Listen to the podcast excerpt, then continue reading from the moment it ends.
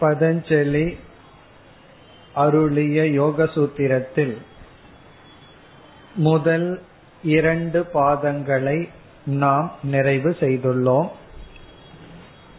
தன்னுடைய சூத்திரங்களை நான்கு பகுதிகளாக பாதங்களாக பதஞ்சலி பிரித்துள்ளார். அதில் முதல் இரண்டு பாதங்களை நாம் பார்த்து முடித்து விட்டோம். இன்னும் இருப்பது மூன்றாவது நான்காவது பாதம். மூன்றாவது பாதத்தை இப்பொழுது ஆரம்பிக்கின்றோம். இந்த மூன்றாவது பாதத்துக்கு விபூதி பாதக என்பது தலைப்பு. விபூதி பாதக. இதில் ஐம்பத்தி ஐந்து சூத்திரங்கள் இருக்கின்றன. நான்காவது இறுதி பாதம் கைவல்ய பாதம். கைவல்ய பாதம் கைவல்யம்னா மோக்ஷம். மோக்ஷத்தை விளக்குகின்ற. விபூதி என்றால் விதவிதமான சித்திகள். விதவிதமான யோகத்திலிருந்து கிடைக்கின்ற பலன்கள். இரண்டாவது பாதத்தின் முடிவில் அஷ்டாங்க யோகத்தில் ஐந்து அங்கங்கள் கூறி நிறைவு பெற்றது. எட்டு அங்கங்களை அறிமுகப்படுத்தி அதில் யமக நியமக ஆசனம் பிராணாயாமம் பிரத்யாகாரக என்கின்ற ஐந்தும் நிறைவு செய்து இந்த விபூதி பாதத்தினுடைய துவக்கத்தில் மற்ற மூன்றையும் விளக்க ஆரம்பம் செய்கின்றார். ஆகவே இனிமேல் வருகின்ற சூத்திரங்கள் அஷ்டாங்க யோகத்தினுடைய கடைசி மூன்று முதல் ஐந்தை பார்த்து முடித்தோம். கடைசி மூன்று அங்கங்கள். முதல் மூன்று சூத்திரங்கள் வரிசையாக அந்த மூன்றையும் பேசுகின்ற சிலதுக்கெல்லாம் பல சூத்திரங்கள் வைத்தார். பிராணாயாமத்துல பல சூத்திரங்கள். ஆனால் கடைசி மூன்று அங்கங்களில் ஒவ்வொரு சூத்திரமும் ஒவ்வொரு அங்கம். நம்முடைய கடைசி மூன்று அங்கம் தாரணா தியானம் சமாதி. எட்டு அங்கத்துல கடைசி மூன்று வந்து தாரணா ஆறாவது ஏழாவது தியானம் எட்டாவது சமாதி. இந்த மூன்றையும் இனி வரிசையாக மூன்று சூத்திரத்தில் விளக்குகின்றார். இப்பொழுது நாம் முதல் சூத்திரத்துக்கு செல்கின்றோம். அதில் ஆறாவது அங்கம் தாரணா என்பது இனி சூத்திரத்தினுடைய லட்சணம். தேசபந்தக சித்தஸ்ய தாரணா. இதுதான் சூத்திரம். தேசபந்தக சித்தஸ்ய தாரணா. தாரணா என்ற சொல்லுக்கு பொருள் சித்தஸ்ய மனதினுடைய தேசபந்தக. தேசம் என்றால் ஒரு இடம். பந்தக என்றால் பொருத்துதல்.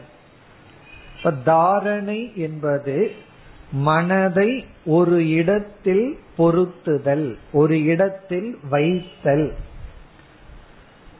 பொருத்துதல் அல்லது வைத்தல். முதல் ஐந்து படிகளில் வெளி விஷயத்திலிருந்து மனதை எடுத்தல். இந்த சாதனை ஒரு இடத்தில் பொருத்துதல். இப்ப யம நியமத்தில எல்லாம் நம்மை தூய்மைப்படுத்தி ஆசனம் பிராணாயாமம் பிரத்யாகாரம் எல்லாம் வெளியில் இருந்து இருக்கின்ற மனசை உள்ள எடுக்க. எடுத்ததுக்கு பிறகு என்ன செய்வது? ஒரு இடத்தில் பொருத்துதல். இப்ப ஒரே ஒரு சூத்திரம் தான் தாரணா என்பதற்கு.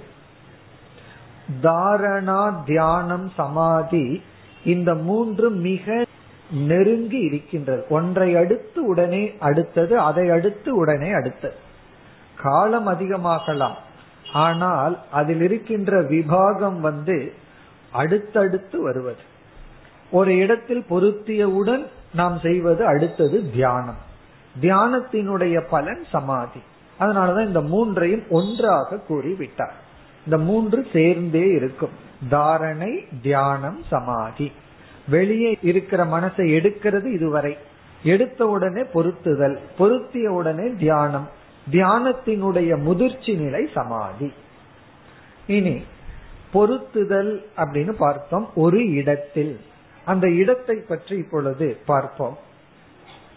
அதாவது எந்த ஒரு இடத்தில் மனதை நாம் பொருத்துகின்றோமோ அந்த இடம் தூய்மையான இடமாக இருக்க வேண்டும்.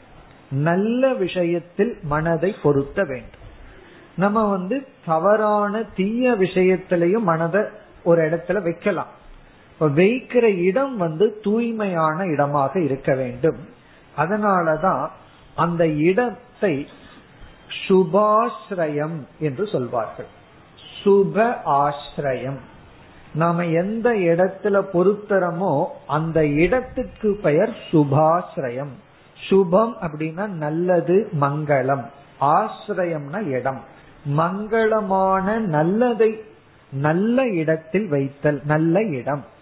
சுபாசிரயம்னா நல்ல இடம் மங்களமான இடம். அந்த சுபாசிரயம் இரண்டாக பிரிக்கப்படுகிறது. நாம எந்த இடத்துல மனதை பொருத்த வேண்டுமோ அந்த இடம் இரண்டாக பிரிக்கப்படுகிறது. ஒன்று பாக்கியம் இனி ஒன்று ஆந்தரம். பாஹ்ய சுபாசிரயம் ஆந்தர சுபாஸ்ரயம்னு இரண்டாக பிரிக்கப்படுகிறது. இப்ப பாஷ்யம் அப்படின்னா வெளியே உள்ள நல்ல இடம். அது என்ன அப்படின்னா ஈஸ்வர மூர்த்தி இறைவனுடைய உருவங்கள் இறைவனுடைய சொரூபம் கடவுள் சம்பந்தப்பட்டது.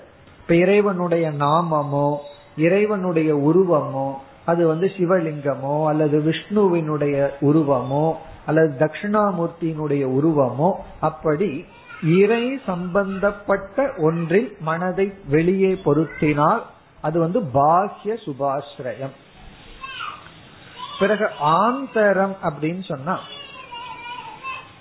தியானம் செய்யும் பொழுது நம்முடைய இடத்தில் ஒரு அங்கத்தில் நம்ம கவனம் செலுத்தி தியானம் செய்தல். அது ஒரு விதம். அது குறிப்பாக நம்முடைய ஹிருதயத்தில் இருக்கலாம். அது வந்து ஆந்தரம். நம்முடைய ஹிருதயத்தில் மனதை நிறுத்தி தியானித்தல். மனதை செலுத்துதல் அல்லது பொருத்துதல். அல்லது புருவங்களுக்கு மத்தியே வைத்தல். இதெல்லாம் உடலில் இருக்கின்ற சுபாசிரயம் அல்லது தலை உச்சி போன்ற இடங்கள். ஏன்னா இந்த உடல்லையும் உடலே இறைவனுடைய ஆலயம்னு சொன்னா தூய்மையானதுதான். இருந்தாலும் கையிலேயோ காலிலேயோ நம்ம வைக்கிறது இல்லை உடல்லையும் ஹிருதயம் நெற்றியினுடைய இரண்டு புருவத்தினுடைய மத்தி போன்ற இடங்களில் மனதை வைத்து தியானம் செய்தல். அப்படி வெளி விஷயங்கள் உள் விஷயம் என்று இரண்டு சுபாசிரயங்கள் சொல்லப்பட்டுள்ளது. அதனாலதான் தாரணையில வந்து விஷயம் வந்து இறைவனாக இருக்க வேண்டுமே தவிர வேறு பொருளாக இருக்கக்கூடாது.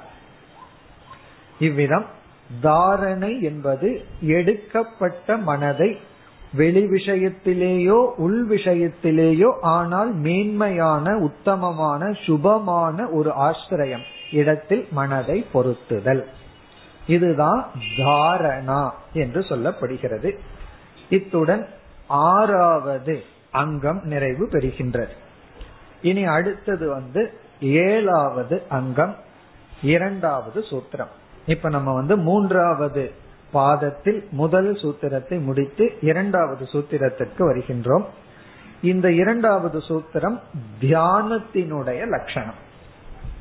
தியானம் என்ற ஏழாவது படி சூத்திரத்தை பார்த்தால் முதல் சொல் தத்ர தத்ர பிரத்யய தத்ர பிரத்யய ஏகதானதா ஏகதானதா தியானம்.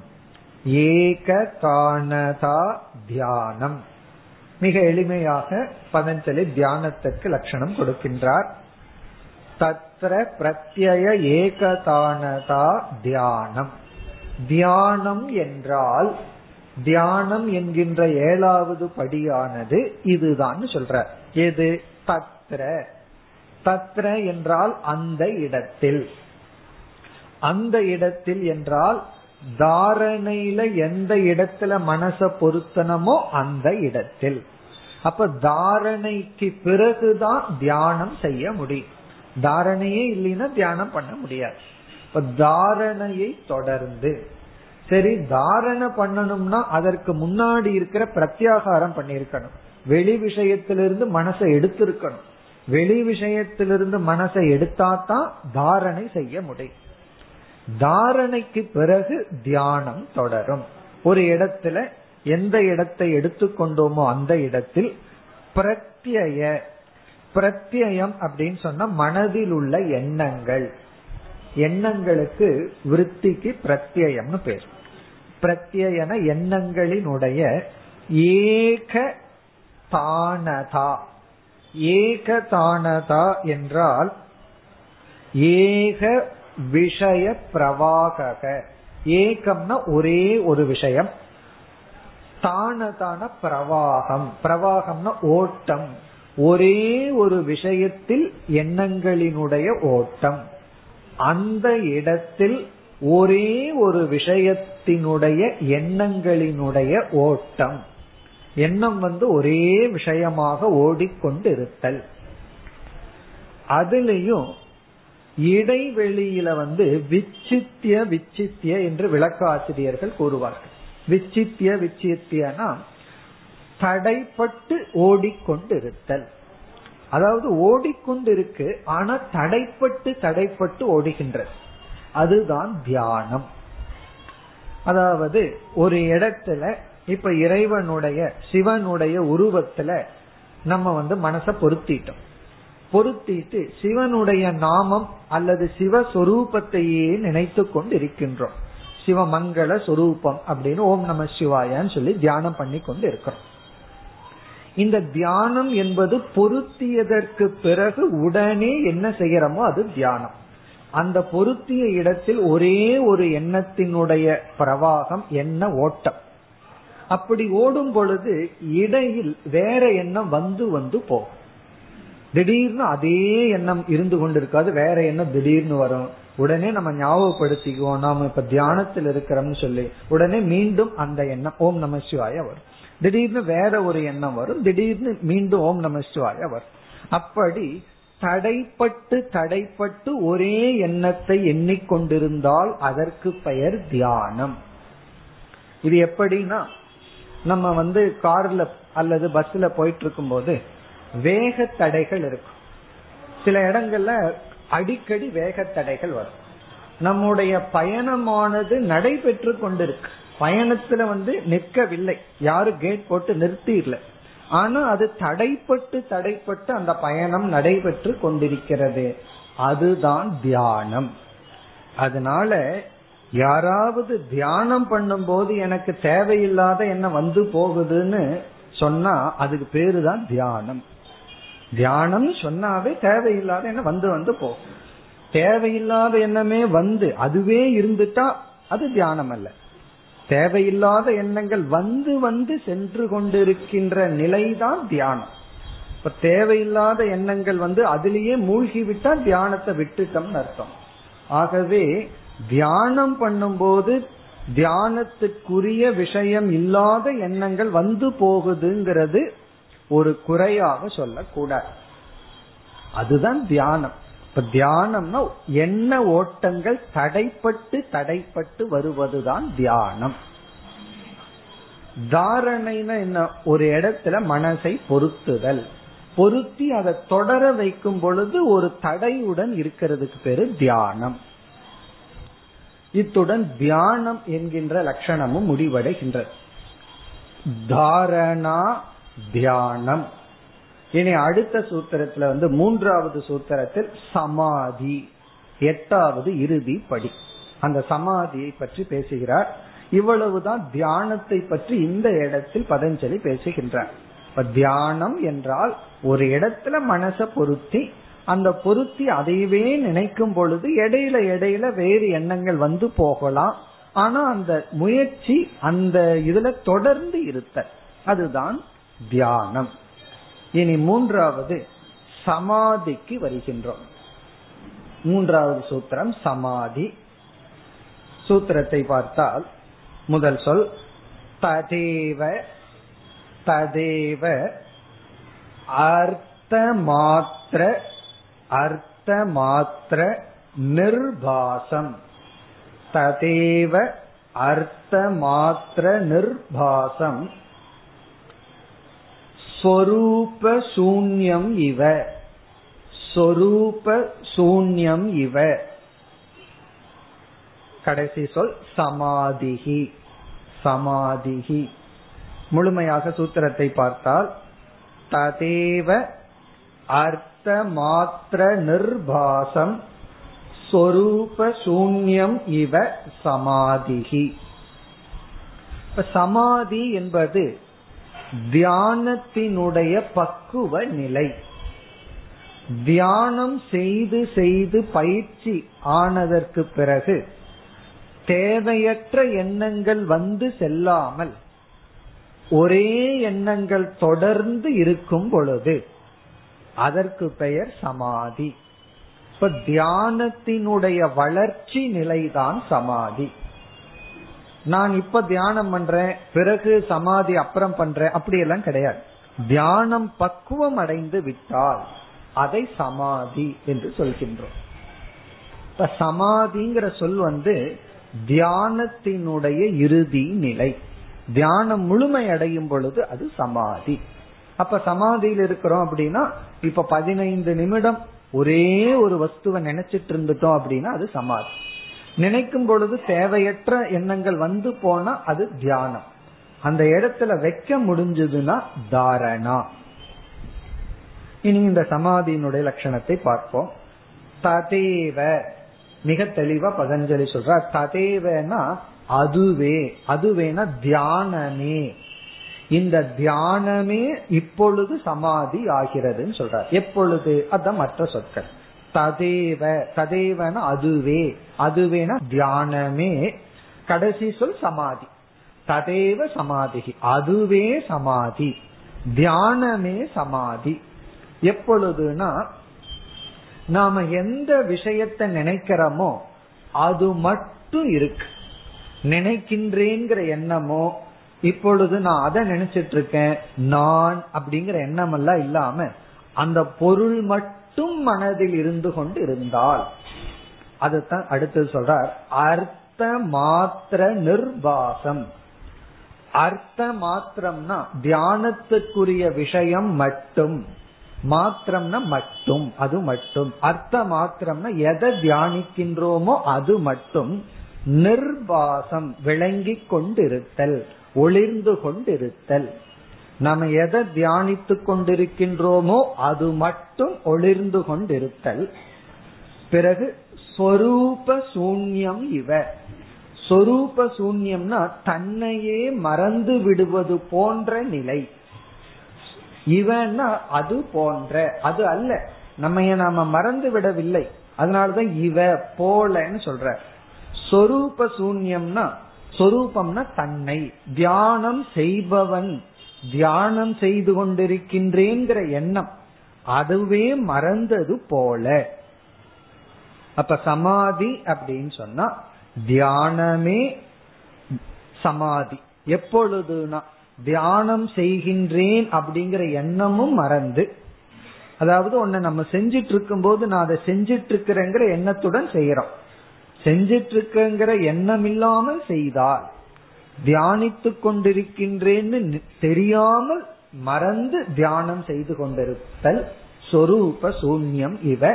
அதுதான் சமாதி அப்படின்னு சொல்லி சொல்ற இப்ப இவ்விதம் சமாதி அப்படிங்கிறது என்ன என்றால் தியானத்தினுடைய பண்பட்ட நிலை முதிர்ந்த நிலை.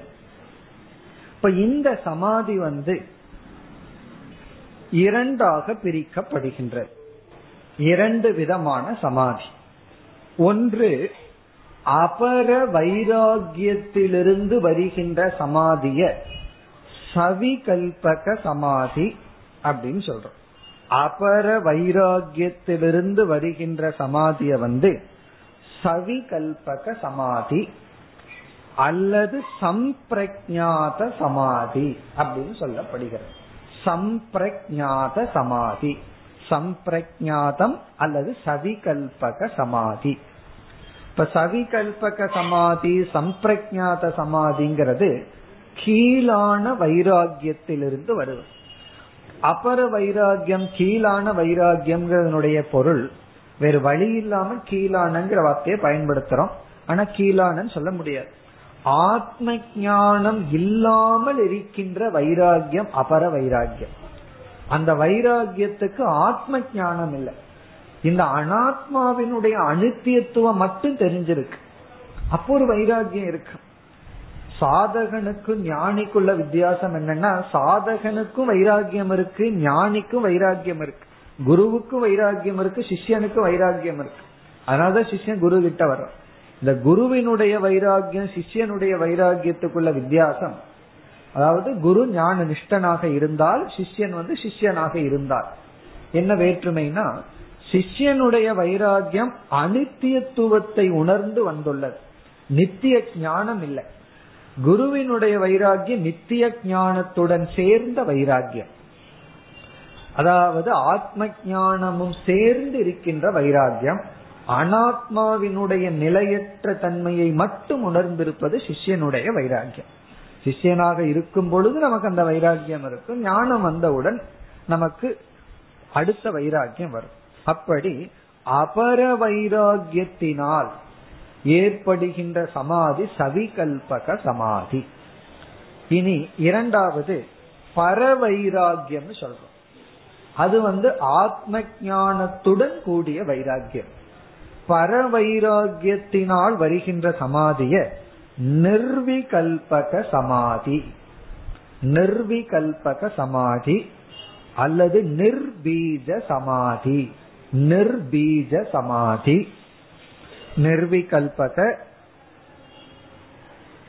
அல்லது நிர்பீஜ சமாதி என்று அழைக்கப்படுகிறது. இப்ப இந்த சமாதியத்தான் பதஞ்சலி ஆரம்பத்தில் அதாவது யோக சித்த விருத்தி நிரோதக அப்படின்னு சொன்னார். யோகம் என்பது சித்தத்தினுடைய விருத்தியை முழுமையாக நிரோதம் செய்தல் பண்படுத்துதல். அப்ப யோகம் அப்படிங்கறதனுடைய இறுதி லட்சியம் என்ன என்றால் சவிகல்பக சமாதியிலிருந்து நிர்விகல்பக சமாதிக்கு செல்லுதல். அப்படின்னு என்ன? வைராகியத்தோடு இருந்தால் போதாது. நம்ம வந்து பர வைராகியத்தை அடைய வேண்டும். அதை ஆத்ம ஞானத்தின் மூலமாக அடைய வேண்டும். இங்க எட்டு அங்கங்களை இங்க இதுவரை நம்ம பார்த்து முடிச்சாச்சு. அதாவது அஷ்டாங்க யோகம்னா எட்டு அங்கம். அங்கம்னாவே படிகள் அர்த்தம். இப்ப எட்டு படிகளை சொல்லி நாம கடைசியா ரீச் பண்ற இடம் என்ன அடைய வேண்டிய இடம் என்ன? இந்த எட்டுமே படிகள்னா படிய தாண்டி எங்க போறோம் அப்படின்னா அதுதான் நிர்விகல்பக சமாதி. அதை இங்க சொல்லல. இவர் எட்டு அங்கங்களை தான் சொல்லியிருக்காரு. பிறகு நிர்விகல்பக சமாதிய சொல்றார். அது ஒன்பதாவது அங்கம் அல்ல அது எட்டு படிகளை தாண்டி சென்று நாம் அடைய வேண்டிய நிலை. இப்ப இந்த எட்டுமே படிகள் தான் இந்த எட்டுமே லட்சியம் அல்ல. யமத்துல ஆரம்பிச்சு சவிகல்பக சமாதி வரை. இந்த இடத்துல அவர் சவிகல்பக சமாதிய சொல்லி இருக்கின்றார். அதனாலதான் இது அங்கத்துல வருது. எட்டாவது அங்கமா வருவதற்கு காரணம் சவிகல்பக சமாதி. இந்த சமாதி வரை ஒருவன் வந்து சாதகனாக இருக்கின்றான். பிறகு இறுதியில என்ன ஆகின்றான்? நிர்விகல்பக சமாதிக்கு வருகின்றான். அது அங்கி என்று சொல்லப்படுகிறது. அங்கி என்றால் அங்கத்தினுடைய இறுதியில கிடைப்பது. அங்கமெல்லாம் சேர்ந்து இருப்பது இறுதியாக இருப்பது அங்கி அது நிர்விகல்பக சமாதி. இதுதான் பதஞ்சலியினுடைய அஷ்டாங்க யோகம். இப்ப இத்துடன் அஷ்டாங்க யோகத்தினுடைய விசாரம் நிறைவு பெறுகின்றது. இந்த எட்டு அங்கங்கள் வழியாக ஒருவன் சென்று இறுதியாக நிர்விகல்பக சமாதி அதாவது ஆத்ம ஞானத்தை அடைந்து மனதில் நிறைவை பார்க்க வேண்டும். பதஞ்சலியினுடைய யோக சூத்திரத்தில் இந்த பகுதியுடன் உபதேசமானது முற்றிலும் நிறைவு பெறுகின்றது அதனாலதான் பல விளக்க ஆசிரியர்கள் இத்துடன் விளக்கத்தையும் நிறுத்தி விடுவார்கள். அல்லது இன்னும் சில சூத்திரங்கள் செல்வார்கள். எட்டாவது சூத்திரத்துடன் நிறுத்தி கொள்வார்கள். இதற்கு பிறகு என்ன வருகின்றது என்றால் மீண்டும் எட்டாவது சூத்திரம் வரை இந்த தாரணா தியானம் சமாதி இதனுடைய விளக்கம் வருகிறது. இந்த மூன்றை சேர்ந்து இனி விளக்கப் போகின்றார் எட்டாவது சூத்திரம் வரை. தாரணை தியானம் சமாதி. இந்த மூன்றை ஒன்னா எடுத்துட்டு விளக்க போற அதற்கு பிறகு நம்ம பார்த்த சவிகல்பக நிர்விகல்பக சமாதிய பற்றி சில கருத்துக்களை சொல்லுவார். அந்த கருத்துக்கள் எல்லாம் ஏற்கனவே பார்த்த கருத்துக்கள். அதற்கு பிறகு என்ன செய்ய போகின்றார்? யாருக்காவது வைராகியம் பூர்ணம் அடையவில்லை என்றால் அவர்கள் என்ன செய்வார்கள்? இந்த யோகத்திலேயே போய் சில சித்திகளை எல்லாம் அடைவார்கள். என்னென்ன சித்திகள் இருக்கின்றது? என்னென்ன விபூதிகள் இருக்கின்றது? அதை கூற போகின்றார். இப்ப அதெல்லாம் யாருக்குன்னா அத பதஞ்சலியே சொல்ல போறார். யார் மோட்சத்திலிருந்து நழுவி விட்டார்களோ அவர்களுக்குன்னு சொல்ல போறார். ஆகவே அந்த பகுதிகளினுடைய சாராம்சத்தை நம்ம பார்த்தா போதும். இப்படி பண்ணா இந்த சித்தி இது செஞ்சா இந்த சித்திங்கிறதெல்லாம் நம்ம செய்யக்கூடாதுன்னு பதஞ்சலியே சொல்ற அப்படி இருக்கும்போது அதை நம்ம விளக்கமா பாக்குறதுக்கு அங்க ஒன்றும் இல்லை. அதனால இத்துடன் முக்கியமான பதஞ்சலியினுடைய யோக சூத்திரம் நிறைவு பெறும். அதாவது நம்ம தெரிஞ்சுக்க வேண்டிய இடம் நிறைவு பெறுகின்ற பிறகு இதற்கு பிறகு என்னெல்லாம் இருக்குன்னு நம்ம சாராம்சமா பிறகு பார்ப்போம். இனி நம்ம பார்க்க போகின்ற சில சூத்திரங்கள் வந்து தாரணா தியானம் சமாதி இதை பற்றிய சில கருத்துக்கள். அந்த கருத்துக்களுக்கு இப்பொழுது செல்கின்றோம். நான்காவது சூத்திரம். இப்ப நான்காவது சூத்திரத்துக்கு செல்கின்றோம். மூன்றாவது பாதத்துல மூன்றாவது சூத்திரத்துடன் எட்டு அங்கங்கள் நிறைவு பெறுகின்ற இப்ப நான்காவது சூத்திரத்திற்கு செல்கின்றோம். சூத்திரமானது திரயம் முதல் சொல் திரயம். இரண்டாவது சொல் ஏகத்ர. திரயம் ஏகத்ர சம்யமாக. திரயம் ஏகத்ர சம்யமாக. இங்க என்ன சொல்கின்றார்? திரயம் என்றால் மூன்றும். மூன்றும். ஏகத்ர என்றால் ஒரே விஷயத்தில் செயல்படும். அதாவது இந்த மூன்றையும் பிரிக்க முடியாதுன்னு பதஞ்சலி சொல்றார் ஒரே விஷய ஏகத்திரன ஒரே விஷயத்தில் செயல்படும் திரயம் இந்த மூன்றும். அதாவது தாரணா தியானம் சமாதி என்ற மூன்றும். என்ன தாரணைன்னு ஒரு இடத்துல வைக்கிறது. தியானம்ங்கிறது அதை தொடர்ந்து சிந்திக்கிறது. சமாதிங்கிறது தடையில்லாமல் சிந்தித்தல். அப்படி ஒரே இடத்தில் ஒன்றாகவே இருக்கின்ற இந்த மூன்றும் சம்யமாக அதாவது இங்க என்ன செய்கின்றார்? தாரணா தியானம் சமாதி இந்த மூன்றையும் சேர்ந்து சம்யமம் என்று அழைக்கலாம். அப்படின்னு இந்த மூன்றுக்கு ஒரு புதிய பெயர் கொடுக்கிறார். அந்த பெயர் தான் சம்யமம். சம்யமக அப்படிங்கிறது இந்த மூன்றையும் சேர்ந்து அழைக்கப்படும் ஒரு பெயர். இந்த மூணுக்கு சேர்ந்து ஒரு பெயர் கொடுக்கிறார். ஏன்னா இந்த மூன்றையும் பிரிக்க முடியாதுங்கிறார். ஒரு இடத்துல மனசை வைக்கிறது தொடர்ந்து அதை சிந்தித்தல் பிறகு வந்து சிந்தனையில வந்து தடையில்லாமல் சிந்தித்தல் என்கின்ற தாரணா தியானம் சமாதி இந்த மூன்றையும் சேர்ந்து இனி மூணுன்னு பிரிக்க வேண்டாம். சம்யமம்னு சொல்லி விடலாம் அப்படின்னு சொல்றார். இனிமேல் என்ன செய்ய போறார்? சம்யமம்ங்கிற வார்த்தையை பயன்படுத்த போறார். தாரணை தியானம் சமாதிங்கிறத விட்டுட்டார். இந்த மூன்றையும் சேர்ந்து சம்யமம்னு சொல்லலாம். அதாவது நம்ம வந்து தமிழ்நாடு கேரளா ஆந்திரான்னு எல்லாம் சொல்றோம். எல்லாத்தையும் சேர்ந்து சவுத் இந்தியான்னு சொல்லிடுறோம். அல்லது நம்ம நாட்டில் இருக்கிற அனைத்து ஸ்டேட்டையும் சேர்த்து இந்தியான்னு சொல்லிடுறோம். அதே போல இந்த மூன்றுக்கும் சேர்ந்த பெயர் சம்யமம். இதுல இருந்து என்ன தெரிகிறது? இந்த மூன்று பிரிக்க முடியாத ஒரு பகுதி. அதனாலதான் போன அத்தியாயத்துல அஞ்ச தனியா பிரிச்சு இங்க மூன்ற தனியா பிரிச்சு இந்த அத்தியாயத்துக்கு கொண்டு வந்தார். இனி அடுத்த சூத்திரத்திற்கு செல்வோம். அடுத்த சூத்திரத்துல என்ன செய்கின்றார்? ஐந்தாவது சூத்திரம். தத் ஜயாத் தத் ஜயாத் பிரக்ஞாலோக தத் ஜயாத் இதுதான் சூத்திரம் ஐந்தாவது சூத்திரம். தத் இப்ப இங்க என்ன சொல்கின்றார்? ஒருவன் வந்து சம்யமத்தை செய்து விட்டால் அப்படின்னு என்ன அர்த்தம்? தாரணா தியானம் சமாதியை நன்கு செய்து விட்டார் இந்த மூன்றையும் பிரிக்க முடியாது.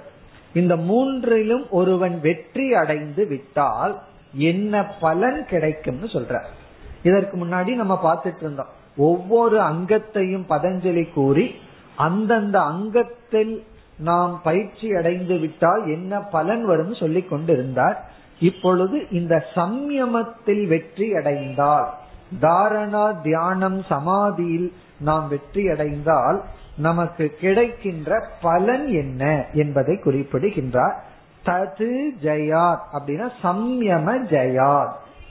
சம்யமத்தை அடைந்து விட்டால்.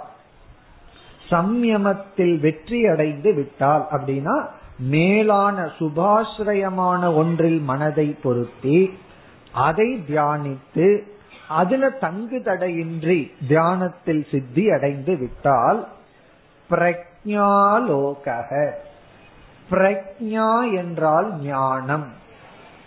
ஆலோகக. இந்த இடத்துல பிரிக்கும் போது பிரக்ஞா ஆலோகம்னு பிரிக்கணும். பிரக்ஞா லோகம்னு பிரிக்க கூடாது ஆலோகம். ஆலோகம்னா பிரகாசம் பிரபவக தோற்றம். அதாவது இந்த பலன் வந்து முக்கிய பலனை சொல்ற ஒருவன் வந்து சாஸ்திர விசாரத்துல ஞானத்தை அவன் அடைந்திருந்தால் இந்த அஷ்டாங்க யோகத்தையும் பூர்த்தி பண்ணும் பொழுது அந்த ஞானமானது தெளிவாக விளங்கி கொண்டு இருக்கும் பிரஜான ஞானம் ஆலோகன லைட் ஞானமானது பிரகாசித்து கொண்டிருக்கும். அப்படின்னு என்ன அர்த்தம்? அந்த ஞானம் நமக்கு பயன்படும். இதுல இருந்து நமக்கு என்ன தெரியுது? சாஸ்திர விசாரம் பண்றது ஒன்று. அது வந்து நமக்கு விஷய ஞானத்தை கொடுக்கும். அந்த ஞானம் ஒளிர வேண்டும் என்றால் பயன் கொடுக்க வேண்டும் என்றால் இந்த எட்டு அங்கங்களையும் நாம் பயிற்சி செய்திருக்க வேண்டும். அதுல முதல் அங்கத்திலேயே ஃபெயில் ஆகக்கூடாது. அது என்னன்னா அஹிம்சா. யமத்துல அஹிம்சையில் ஆரம்பிச்சார் அந்த அஹிம்சையில் ஆரம்பிச்சு சமாதி வரை நாம் பின்பற்றினால் அந்த ஏற்கனவே உள்ள இருக்கின்ற பிரஜையானது அது விசாரம் பண்ணி இருக்கணும் அந்த விசாரத்திலிருந்து வந்த பிரஜா ஞானமானது பிரகாசத்தை அடையும் தெளிவை அடையும். அது நமக்கு பலனை கொடுக்கும். இப்ப இதிலிருந்து நமக்கு என்ன தெரிகிறது? அஷ்டாங்க யோகத்தினுடைய முக்கிய பலன் ஆத்ம ஞானம் ஆத்ம ஞானத்திற்கு உதவி செய்தல் மோக்ஷத்திற்கு உதவி செய்தல். ஞானத்தை ஒளிவுபடுத்துதல் ஞானத்திற்கு தகுதிப்படுத்துதல். அதை இங்க சொல்லி பிறகு என்ன செய்ய போகின்றார்? ஒவ்வொரு இடத்த சொல்ல போற சித்தியை பற்றி சொல்லும் பொழுது நட்சத்திர லோகத்துல சம்யமம் செய்தால் நட்சத்திரங்கள் எல்லாம் எப்படி மூவ் ஆகுதுங்கிற சித்தி ஞானம் இப்படி எல்லாம் சொல்ல போற இந்த சம்யமம்ங்கிற வார்த்தையத்தான் இந்த விபூதி பாதத்திலேயே வச்சுக்க போற ஒவ்வொரு இடத்துல சொல்லி அந்தந்த இடத்துல தியானம் செய்தால் சித்த சுத்தி வேண்டான்னு சொல்லி விதவிதமான இடத்துல தியானம் செய்தா விதவிதமான சித்தி வரும்னு சொல்ல போறார். அது பிறகு வரும். அதற்கு முன்னாடி பதஞ்சலி தெளிவுபடுத்தி விடுகிறார். இந்த சம்யமத்தை நம்ம முறையாக இறைவனிடத்தில் செலுத்தினால் நமக்கு ஞானம் ஏற்பட்டு ஞானம் தெளிவாகும். இனி மேலும் இந்த சம்யமத்தை பற்றி தாரணா தியானம் சமாதி இதை பற்றிய விளக்கத்தை மேலும் கூறுகின்றார். ஆறாவது சூத்திரம். இந்த சூத்திரமானது தஸ்ய தஸ்ய பூமிஷு பூமிஷு விநியோக விநியோக தஸ்ய பூமிஷு விநியோக பூமிங்கிறது பூமிஷு விநியோக। இங்கு என்ன சொல்கின்றார்? நாம வந்து தாரணா தியானம் சமாதி இவைகளை எப்படி ஆரம்பிக்க வேண்டும் அப்படிங்கிற ஞானத்தை கொடுக்கிறார் இங்க தஸ்ய என்றால் சம்யமத்தினுடைய. இனிமேல் வந்து தாரணா தியானம் சமாதின்னு பிரிக்கிறதுக்கு பதுவா சம்யமம்ங்கிற வார்த்தையில பேசிடுற. இந்த சம்யமத்தை இவ்விதம் பயிற்சி செய்ய வேண்டும். இந்த மூன்றை நாம் எப்படி பயிற்சி செய்ய வேண்டும்ங்கிற உபாயத்தை இந்த சூத்திரத்துல சொல்ற. எப்படி பயிற்சி செய்ய வேண்டும்னா நாம முதலில் எந்த தேசத்துல மனதை செலுத்தணும்னா மிக மிக ஸ்தூலமான சுலபமான இடத்துலதான் மனதை வைக்கணும். எடுத்த உடனே அமாத்திரையான ஓங்காரத்துல என்னுடைய மனசை வைக்கிறேன்னு சொல்ல முடியாது.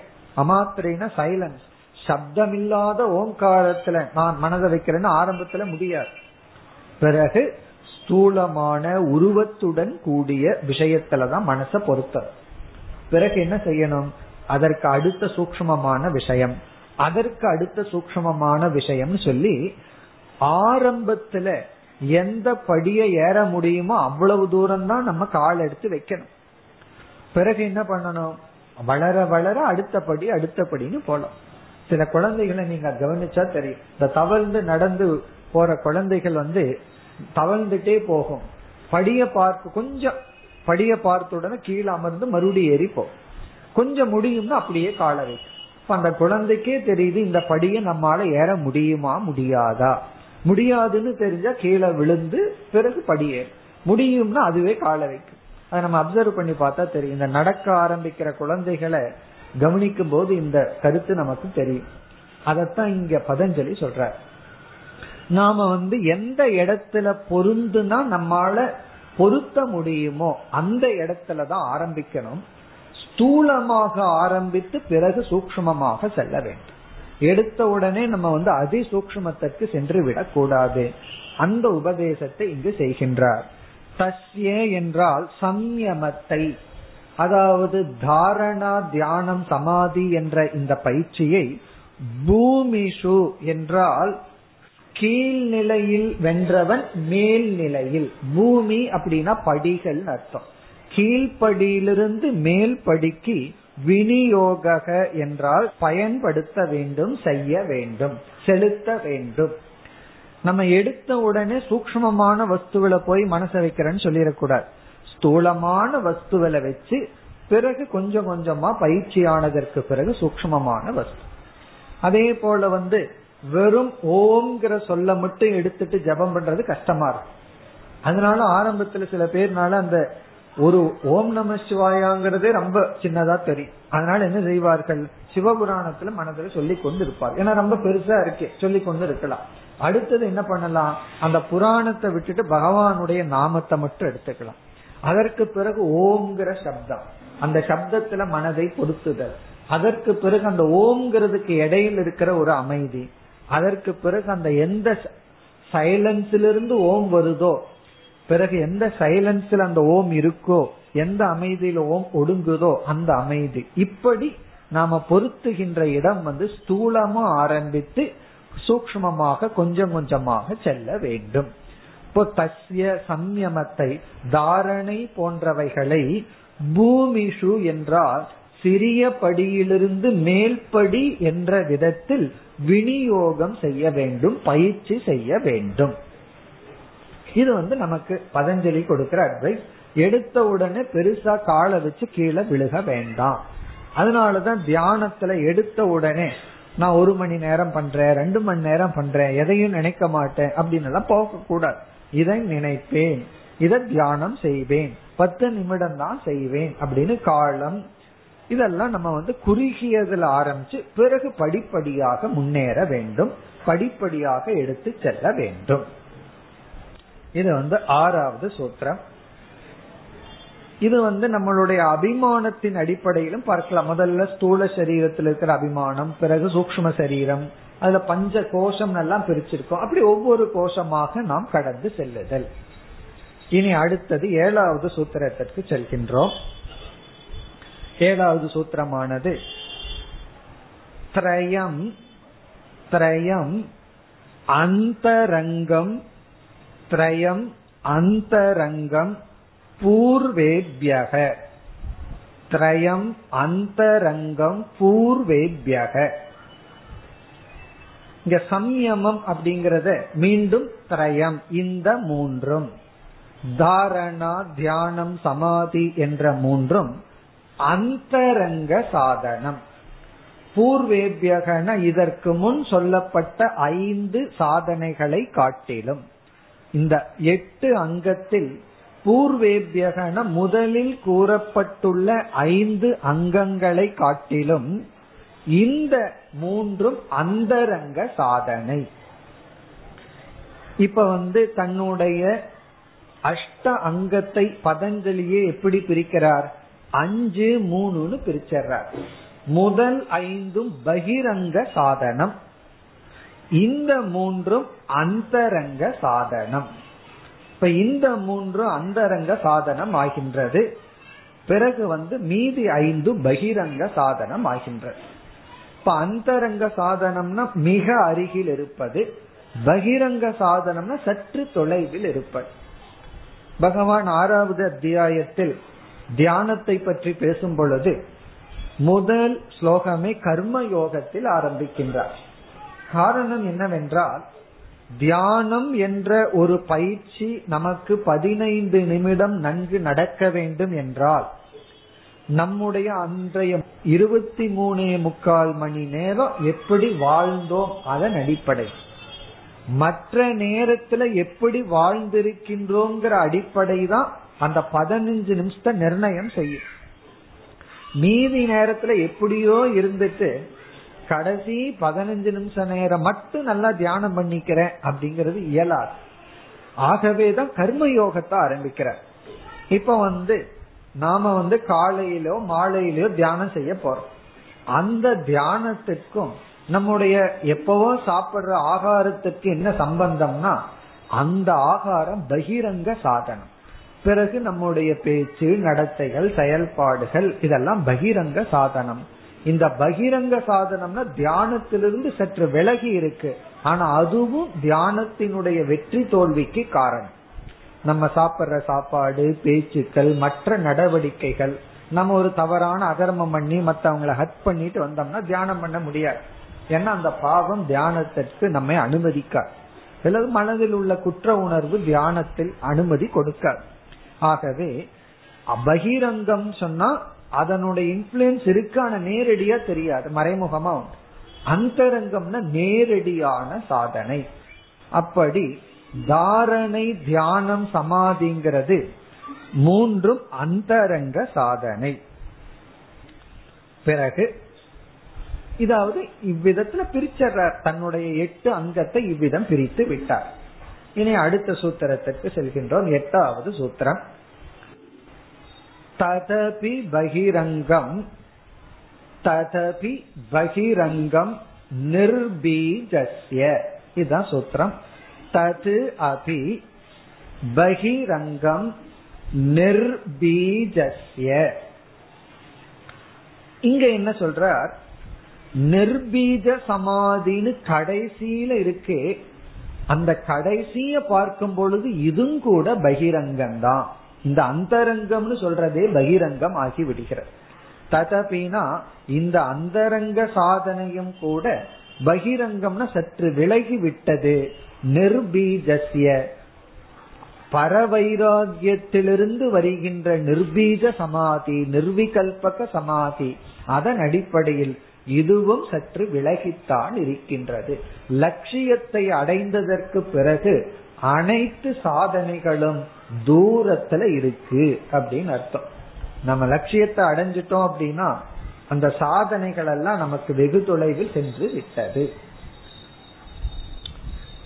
இத்துடன் இந்த மூன்று விதமான அதாவது தாரணா தியானம் சமாதி இது சம்பந்தமான கருத்தும் நிறைவு பெறுகின்றது. இப்ப நம்ம வந்து எட்டு சூத்திரம் நம்ம பார்த்திருக்கோம். மூன்றாவது பகுதியில் விபூதி பாதத்துல எட்டு சூத்திரங்கள் பார்த்தோம். இப்ப இதுவரை நம்ம எப்படி பதஞ்சலியினுடைய யோக சூத்திரத்தை பார்த்தோம்? ஒவ்வொரு சூத்திரமாக எடுத்துக்கொண்டு அந்த ஒவ்வொரு சூத்திரத்தினுடைய அர்த்தத்தை விவரமாக நம்ம பார்த்தோம். இனிமேல் நம்ம எப்படி பார்க்க போகின்றோம் என்றால் சூத்திரத்தினுடைய சாராம்சத்தை பார்க்கிறோம். பிறகு அத்தியாயத்தினுடைய சாராம்சத்தை பார்க்கிறோம். இனிமேல் நம்ம சூத்திரத்தை ஒவ்வொரு சூத்திரமா எடுத்து பார்க்க வேண்டிய அவசியம் இல்லை. காரணம் என்னன்னா இத்துடன் பதஞ்சலியினுடைய உபதேசம் முடிவடைகின்ற இனிமேல் நம்ம பார்க்க போகின்ற கருத்து இனிமேல் பதஞ்சலி என்ன செய்துள்ளார்? மற்ற பகுதியில் பதஞ்சலி என்னென்ன கருத்தை கூறியுள்ளார்ங்கிற சாராம்சத்தை மட்டும் பார்க்க போகின்றோம். காரணம் அதுவே நமக்கு போதும். அதுவும் பதினைந்தாவது சூத்திரம் வரை ஒன்பதாவது சூத்திரத்தில் ஆரம்பிச்சு பதினைந்தாவது சூத்திரம் வரை பார்த்தோம்னா இந்த சவிகல்பக நிர்விகல்பக சமாதிய பற்றிய சில கருத்துக்களை சொல்ற சவிகல்பக சமாதியினுடைய சில கருத்துக்கள். நிர்விகல்பகம் நிர்பீஜ சமாதியை பற்றி சில கருத்துக்களை சொல்ற அதெல்லாம் ஏற்கனவே பதஞ்சலி கூறிய நாம் பார்த்த கருத்துக்கள். அதற்கு பிறகு என்ன செய்ய போகின்றார்? ஒவ்வொரு ஆலம்பனத்தை காட்ட போற அதாவது வந்து இந்த இடத்துல சம்யமம் செய்தால் உடல்ல ஒவ்வொரு அங்கங்கள் பிறகு வெளியே இருக்கின்ற இறைவனை தவிர்த்து மற்ற அங்கங்களை சொல்ல போற. இந்த இந்தந்த இடத்துல நீ மனதை பொருத்தி தியானம் செய்து சமாதியை அடைந்தால் என்னென்ன சித்திகள் எல்லாம் அடையலாம்? அந்த சித்திகளை எல்லாம் வரிசையா சொல்ல போற. அதாவது சந்திரன இடத்துல சம்யமம் செய்தால் இப்ப சந்திரனை பற்றி சம்யமம் செய்தால் என்ன சித்தி? நட்சத்திரங்கள் இடத்துல சம்யமம் செய்தால் என்ன சித்தி? அப்படின்னு ஒவ்வொரு இடத்துல சொல்லி அந்த இடத்தை தேர்ந்தெடுத்து தியானம் செய்தா என்னென்ன சித்திகள் நமக்கு கிடைக்கும்? எல்லாம் வரிசையா சொல்ல போற. அதெல்லாம் நம்ம என்ன பண்ண போறோம்? உதாரணமா சில சித்திகளை பார்ப்போம். என்னென்ன சித்திகள் எல்லாம் இருக்குன்னு தெரிஞ்சுக்கிறதுக்காக. பிறகு ஓரிரு சூத்திரங்களை நம்ம பார்க்க போறோம். அதுல ஒரு சூத்திரத்துல எச்சரிக்கை செய்ய போறார். இந்த சித்திகள் எல்லாம் ஞான மார்க்கத்திலிருந்து தவறியவனுக்கு. மோட்சத்துக்கு வர்றவன் வந்து தவறி சென்று விட்டவனுக்கு தான் இந்த சித்திகள் அப்படின்னு சொல்ற இடத்த நம்ம பார்ப்போம். பிறகு இந்த அஷ்டமகா சித்திகள் அப்படிங்கிறது ரொம்ப ஃபேமஸா இருக்கு. பதஞ்சலி யோக சூத்திரத்தை படிச்சுட்டு அஷ்டமகா சித்தி என்னன்னு தெரியாம இருந்தா யோக சூத்திரம் படிச்ச ஒரு ஃபீலிங் இருக்க அதனால அந்த அஷ்டமகா சித்திகள் என்ன அப்படின்னு படிக்கிறோம் அவ்வளவுதான். சிலதெல்லாம் படிச்சுட்டு பின்பற்ற கூடாது சிலதெல்லாம் படிச்சுட்டு பின்பற்றணும். இது பின்பற்ற கூடாததை படிக்க போறோம். ரொம்ப சௌகரியமானது. கற்ற பின் நிற்க அதற்கு தகனா இது நிற்காமல் இருப்பதற்கு படிக்கிறோம் அதுவும் தெரிஞ்சுக்கணும்.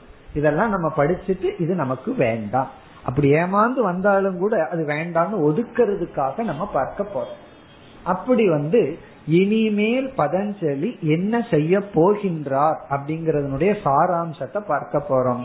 இதுவரை நம்ம மூன்றாவது விபூதி பாதத்துல எட்டாவது சூத்திரம் வரை நம்ம முறையாக கிரமமாக பார்த்தோம். இனிமேல் கிரமமா பார்க்க வேண்டிய அவசியம் இல்லை. அப்படின்னா அக்கிரமமா பார்க்க போறோமா?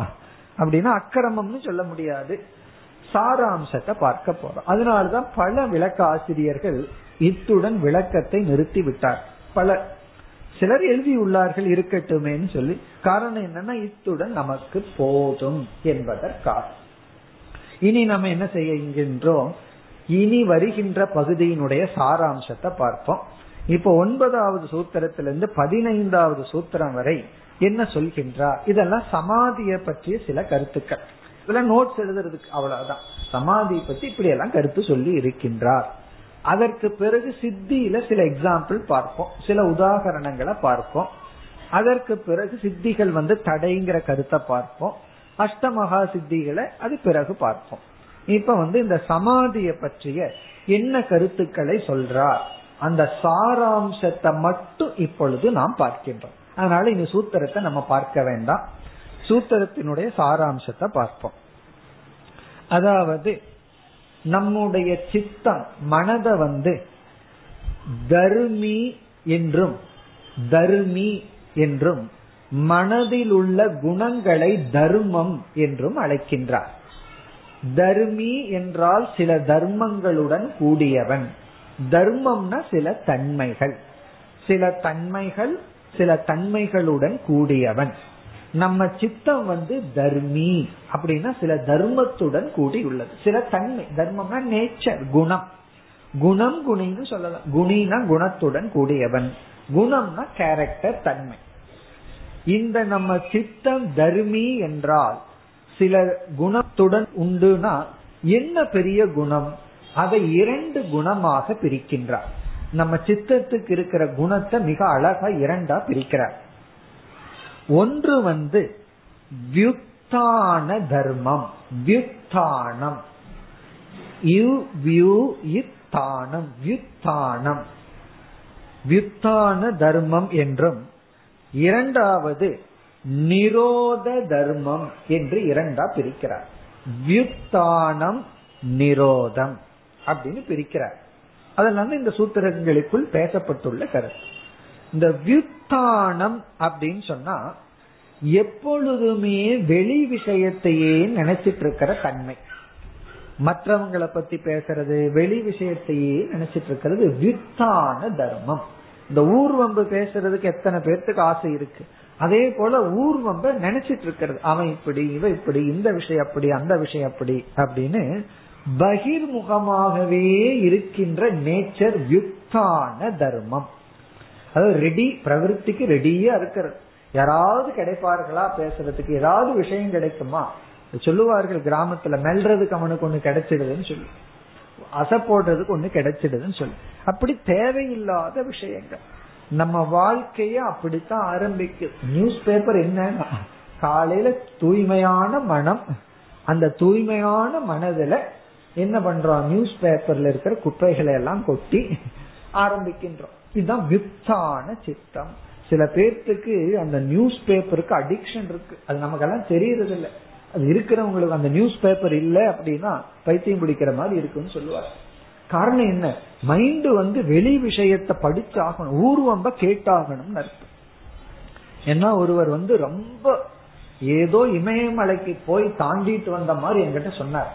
நான் ஏழு நாள் நியூஸ் பேப்பர் படிக்கல அப்படின்னா அவர் சொல்லும் பொழுதுதான் எனக்கே புரிஞ்சது ஓஹோ அது அவ்வளவு பெரிய ஒரு சாதனையா அப்படின்னு சொல்லி ஏதோ ஆசிரமத்துக்கு போயிருக்காரு ஒரு கேம்புக்கு ஆசிரமத்திலயும் நியூஸ் பேப்பர் வாங்கி போட்டு வைக்கிறாங்க அவர் ஒரு விரதம் எடுத்துட்டாராம். நியூஸ் பேப்பர் படிக்கிறதுல ஏழு நாள் படிக்காம இருந்தது அவர் பெரிய சாதனையா சொன்னார். இது என்ன எதை காட்டுது அப்படின்னா வித்தான சித்தம். தேவையற்ற விஷயங்களை நினைச்சிட்டே இருக்கிறது. அதுக்கு ஒரு பொருள் வேண்டும். இனி ஒன்று நிரோத சித்தம். நிரோத தர்மம்னா விலகி இருத்த யாராவது உங்ககிட்ட வந்து உனக்கு ஒரு விஷயத்த சொல்லிட்டு வேண்டாம். நீ எதுவும் சொல்ல வேண்டாம் எதையும் கேட்க வேண்டாம் பார்த்தது போதும் கேட்டது போதும் என அப்படின்னு விலகி இருத்தல். எதுவும் வேண்டாம் அப்படின்னு விளக்க வேண்டும் தள்ள வேண்டும்ங்கிற புத்தி. அல்ல வேண்டும்ங்கிற புத்தி வித்தான். அல்லுதல் தள்ளுதல் ரெண்டு இருக்கு. வேண்டாம் வேண்டாம்னு விலகி விடுதல் நிரோதம். அது விஷயமா இருக்கலாம் பொருளாம் இருக்கலாம். அபரிகிரகத்துல ஸ்தூலமான ஆப்ஜெக்ட பத்தி சொன்னார். என்ன பொருள் கிடைச்சாலும் வீட்டுல வாங்கி வச்சுக்கிற இலவசம் எது கொடுத்தாலும் வாங்கி வச்சுக்கிற இலவசமா கொடுக்கறானே. அது நமக்கு பிரயோஜனப்படுமா கஷ்டத்தை கொடுக்குமா அதை யோசிக்கிற கிடைக்குதா வாங்கி வச்சுக்கிற சில பேர் வந்து வேண்டாம் வேண்டாம் இது வேண்டாம் இது வேண்டாம்னு கழித்த அதே போல இது மனதுல இந்த விஷயத்த நான் தெரிஞ்சுக்க வேண்டாம். யாராவது வந்து உனக்கு இதை சொல்லி கொடுக்கறேன் அதை சொல்லி கொடுக்கறேன் இதை தெரிஞ்சுக்க அதை தெரிஞ்சுக்கன்னா எனக்கு வேண்டாம். அந்த அறிவு வேண்டாம்.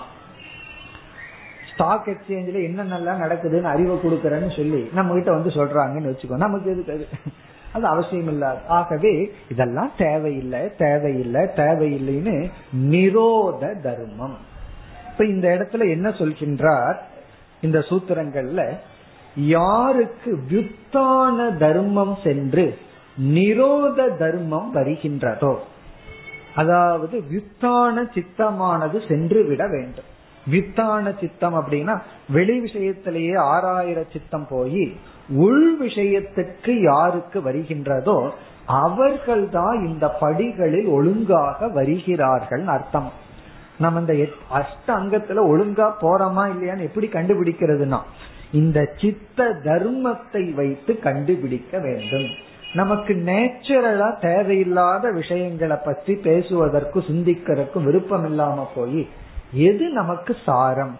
எது மோட்சத்தை கொடுக்கும்? எது நமக்கு நன்மையை கொடுக்கும்? அதில் நம்முடைய மனம் நாடுபட்டால் அப்பொழுது நிரோதம் அப்படின்னு சொல்லி அதை பற்றி பேசுகின்றார். இப்ப இந்த இடத்துல அவர் பயன்படுத்துற வார்த்தை வந்து பரிணாமம்ங்கிற வார்த்தையை பயன்படுத்தி இப்படி நம்முடைய மனம் நிரோத பரிமாணத்திற்கு வர வேண்டும்.